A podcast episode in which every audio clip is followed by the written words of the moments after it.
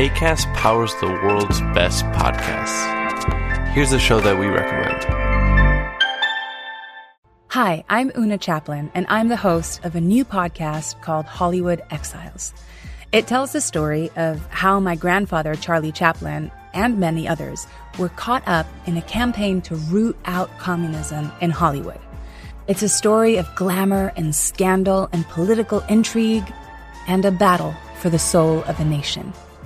Hollywood Exiles from CBC Podcasts and the BBC World Service. Find it wherever you get your podcasts. ACAST helps creators launch, grow, and monetize their podcasts everywhere. ACAST.com. Bangko Sentral sets shift in RRP auctions. The Bangko Sentral ng Pilipinas, BSP, on Monday said that beginning September 8, 2023, overnight reverse repurchase, RRP, auctions would transition to a variable rate format with a predetermined offer size. The shift is part of planned operational reforms that date back to the adoption of the interest rate corridor framework in 2016, the central bank said in a statement, adding that the move does not mean a change in the monetary policy stance. These initiatives are geared towards enhancing the transmission of monetary policy by strengthening the link between monetary policy strategy and implementation, the BSP said. The shift to the variable rate auction format will also help strengthen the price discovery process by providing market participants and monetary authorities alike a market determined interest rate that conveys the prevailing cost of and demand for overnight funds in the financial system, it added. In implementing the transition, the monetary policy rate will be called the target RRP rate, which will be used to signal the BSP's policy stance and will regularly be reviewed by the Monetary Board.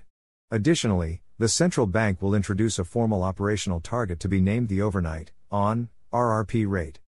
An operational target is a market determined, short term interest rate that central banks can guide on a day to day basis using their monetary instruments to reflect the prevailing monetary policy stance, it explained.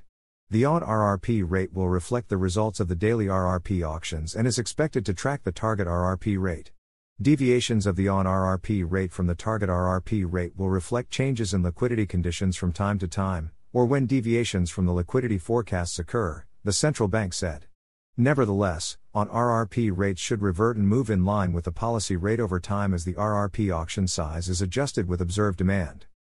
As the market familiarizes itself with the operational target, the on RRP rate will carry useful information on liquidity conditions and how they relate to the prevailing stance of monetary policy. The introduction of the operational target, the BSP said, will provide a market based indicator that will help in assessing monetary policy.